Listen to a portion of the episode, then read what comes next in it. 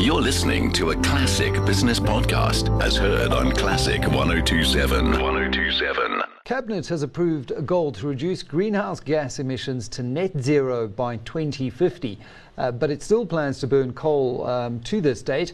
The government uh, called the Low Emission Development Strategy, the LEDS as it's known, the beginning of our journey towards ultimately reaching a net zero economy by 2050. Along with China, the strategy is a response to the Paris Agreement's call for countries to set out long term climate strategies and it draws together existing policies, planning and research across economic sectors.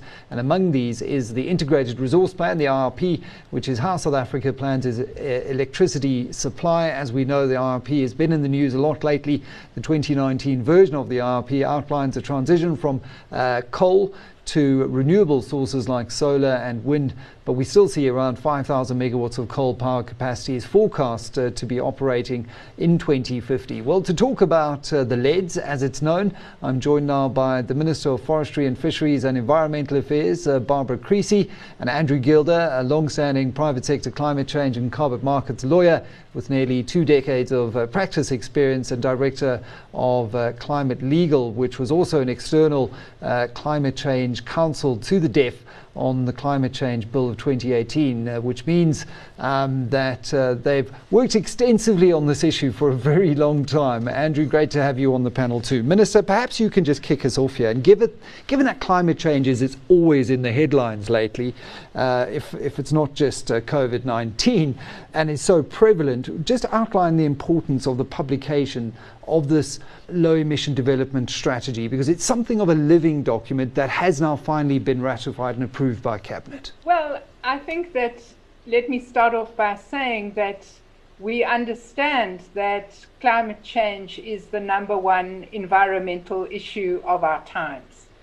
And if we are to achieve our goal, as outlined in the National Development Plan, of reaching net carbon zero by 2050, we have to start to look at the sectors of the economy that need to change and the production processes in those different sectors of the economy that need to change. So, the LEDS strategy, as we call it, identifies different areas in our economy that are vulnerable to climate change and that require both technological and uh, human change in order to bring about a lower carbon emissions growth trajectory. So you've already spoken about uh, the area of energy generation. But what we have to understand is that, that climate change impacts on virtually every sector of our economy. Agriculture needs to change because climate change means that uh, our country is getting drier and drier. It's also going to get warmer and warmer. And crops that would have been suitable during our current lifetimes will not be suitable 10 to 20 years from now. Our transport system needs to change. We understand that at the moment our transport system burns fossil fuel in order to stay on the road. Uh, we will need to be introducing electrical vehicles. We will be needing to look at different forms of public transport. We know that across the globe, people are returning to rail as a low emissions form of transport. We understand that mining and industry will need to change so that it uses less energy and so that it uses less water. But we also understand that all of our human settlements will need to become more climate resistant. They will need to be able to deal with extreme weather events our coastal cities will need to be able to deal with sea level rise. So I think that w- that what we need to understand is that if we want to reach net carbon zero, we can't just wake up one morning and say we're now going to do good deeds. It requires careful planning, it requires technological change, it requires massive investment. We are a developing country, we're a country whose economy is already taking enormous strain. And I think part of what we're doing with the LEDS is we're putting these ideas out there. We're looking for financial support, we're looking for investment, and we're looking to develop new industries that can help us with our objectives of creating jobs, and fighting poverty. I think it's a, great introduction to what is a very broad topic, and within that, um, opportunities. Yes, great challenges to change an economy and a trajectory that has been so carbon intensive uh, over the last century, at least to something that is um, net zero uh, carbon by 2050, is a big, hairy, audacious goals, I might say, a BHAG. Uh, but Andrew, uh, big, hairy, audacious goals have to have that um, that that that grip on, on the nation and the psyche to say, well, this is what we need to do. And now it's about how we get there. And this is really what the, the LEDS seeks to do. How does the LEDS relate to the underlying principles, though, of, um, of, of, mitigation uh, and, and, and carbon taxes and the like?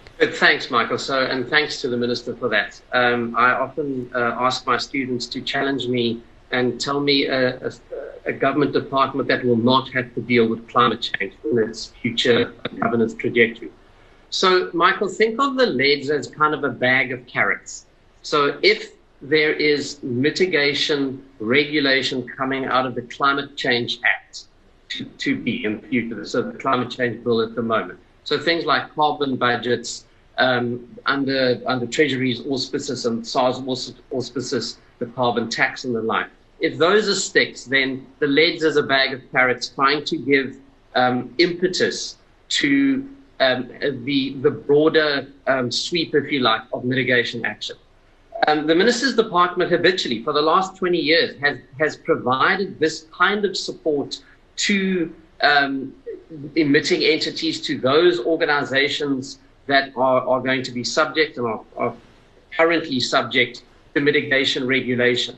So the if, if the law imposes an obligation to reduce uh, greenhouse gas emissions by a certain amount over time, the, the, the department has always been at pains to say, and here's a range of options that you can take on board in order to support that obligation. And it is um, uh, all about using that carrot and stick approach. And where the opportunities lie is um, hopefully, Minister, where the private sector is going to come in and, and support this transition. We hear the word just transition bandied about specifically when we talk about the energy transition, but I think so many other sectors are going to require that kind of just transition thinking as well if you look at the foundation of the LEDS, uh, there are three national policy documents. You've got the NDP, uh, you've got your National Climate Change Response Policy, and the Climate Change Bill that Andrew recently spoke about. Can you just um, uh, briefly explain the broad climate policy framework that rests upon these documents and how they've informed and breathed life into the LEDS? South Africa, as we know, is a, is a signatory to the Paris Agreement. And the Paris Agreement says that its signatory countries need to do three things. They need to have a strategy to mitigate carbon gas emissions. And uh, that strategy is encapsulated in what we call the nationally determined contribution. So there's a recognition that countries will have to change at a pace that is appropriate and possible for them. So all countries uh, who are signatories have developed this nationally determined contribution. We have this, and this year is a year for review of that nationally determined contribution, and we are currently in a public participation process around what we call the NDC or the nationally determined contribution.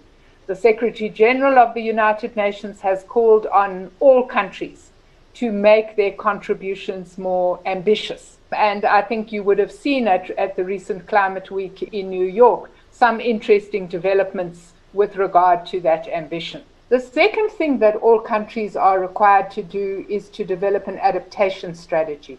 And uh, we have also released the country's adaptation strategy. And that's all about saying, unfortunately, climate change is a reality. How are we going to cope with it? And how are we going to make our agricultural sector more uh, resilient? How are we going to make our human settlements more resilient, and so on and so mm. forth? And then the third area is what they call the means of implementation.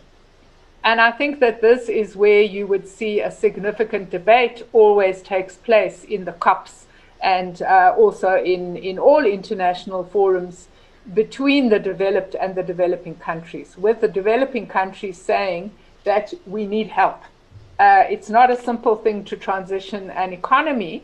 And what we have to make sure is that as we transition on this lower carbon growth trajectory, we leave no one behind. What we understand is that in transitions, there will always be winners and losers.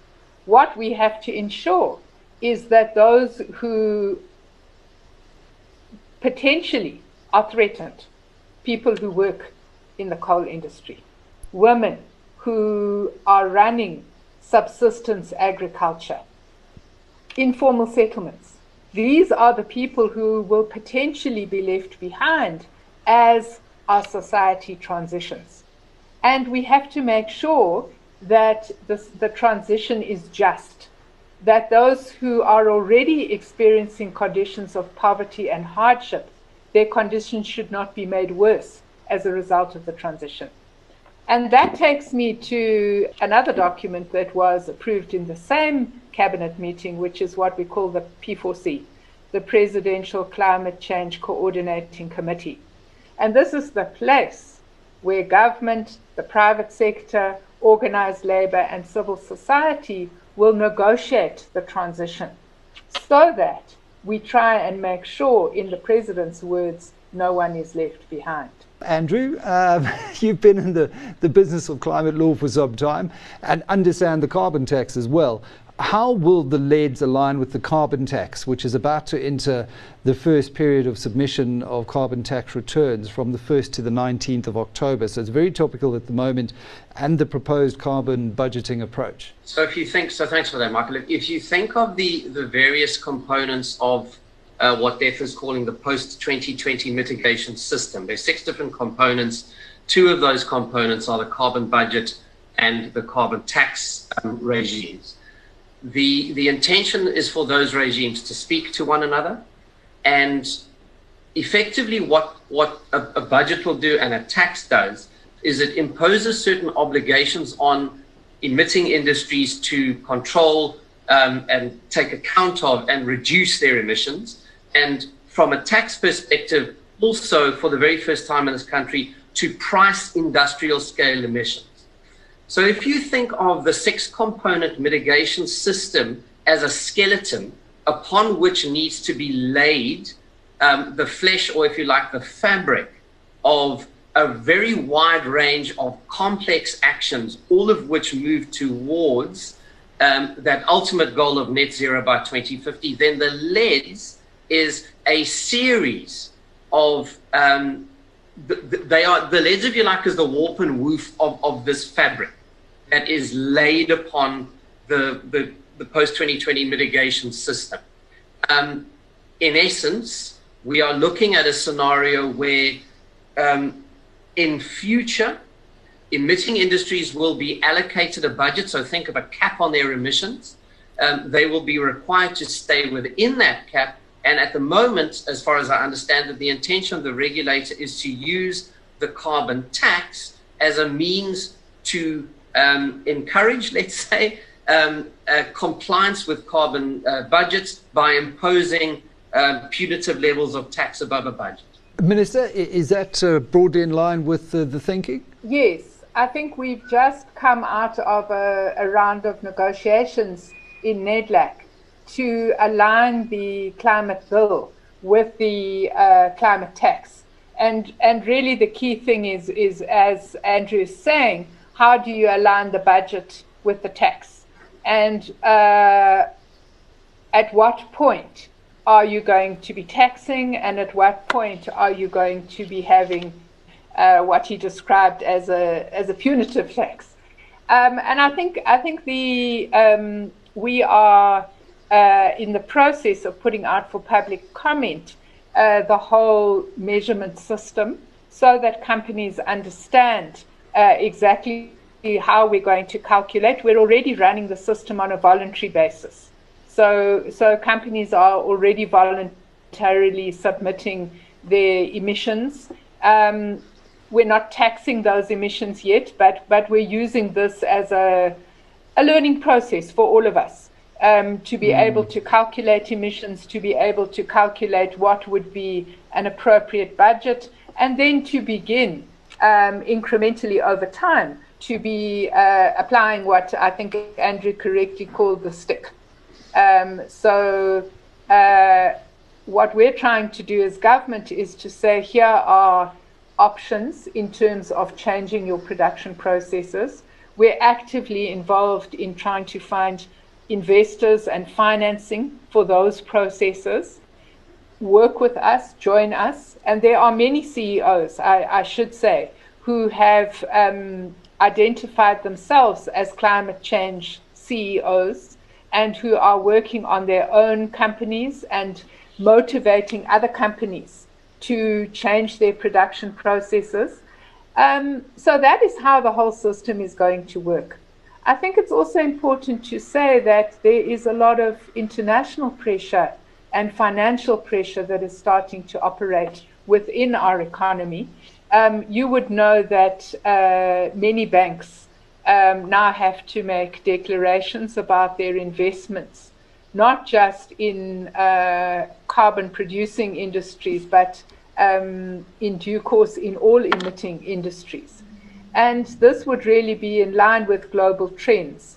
So I think that what you're trying, what you're starting to see in business is an awareness that um, being a high level emitter through one's production processes actually provides an economic risk, which you need to mitigate in terms of um, potential future risks in regard to global trade. And uh, we're also seeing a dovetail with a very strong theme in ESG investing and funds flowing into uh, indices that uh, track companies inside that broader bucket of environmental, social governance uh, and, and leaders in those industries as well. So there is incentive from capital, there's incentive from regulators, both carrot and stick here, uh, and a lot to exercise the mind uh, on, on the issue of climate change. J- just on that issue of um, determining our national greenhouse gas trajectory, what were the, the LEDS? Um, what role do you see the LEDS playing in determining that trajectory? Is it going to be um, a living document and feeding back into that trajectory over time? Just give us a sense uh, and, uh, of how the, the LEDS interacts with that. Yes, I, I think that's a, that's a very important point you're making that this is not a static document. Um, we've put it out, uh, we've deposited it with the UNFCCC, the United Nations body that deals with climate change. We are using it in bilaterals that we would be having with different international partners to say, look, this is this is where our thinking is going. How can we we source uh, technological know-how for this? How can we source investment for this? How do we source HR, human capital developments for this? Mm. So I think that um, obviously technology is constantly changing. We know, for example, that uh, solar in solar power was historically more expensive. It's becoming a cheaper and cheaper option as technology develops. Um, so what we're expecting is that over time, uh, that particular document will be continually updated and uh, will develop as a result of in- interactions with both the domestic and international community. Andrew, if you look at this, uh, and we often talk about the peak, plateau, and decline in, in climate change speak, for, for those who might not be familiar with uh, that phraseology, just explain what that is and the relationship between LEDS and the peak, plateau, and decline uh, strategy and trajectory that we have uh, modeled. Sure. So, the, the formal policy, uh, mitigation policy in the country is based on something called the long term mitigation scenarios that were originally. Um, initiated in 2006. They were approved by cabinet in 2008, and then an amended version of, of the LTMS was um, amended uh, was approved in, in 2010. Um, effectively, the, the the policy says, and it, it claims for South Africa as a developing country further international carbon space, and it does that by saying this country reserves the right legalistically speaking, to, to continue to grow its greenhouse gas emissions until 2025. From 2025 to 2035 to plateau those emissions and then achieve absolute reductions after 2035 and towards 2025. So the, the, the fabric of mitigation policy in the country is, is designed to serve that peak plateau and decline process. The climate change bill includes the peak plateau and decline, and eventually the minister, when, when that, that bill comes into operation as an act, uh, part of the minister's role is to define um, an emissions trajectory for the country. The first emissions trajectory will be the peak plateau and decline. But to answer your question about where the LEDS fits into that, so remember, if, if the LEDS is, is, is um, a, a kind of a series of mechanisms that will allow industry to achieve and work towards mitigation, then clearly the numbers associated with the peak plateau and decline need to evolve over time. The, the commitment we've made internationally is that we will get better at this over time.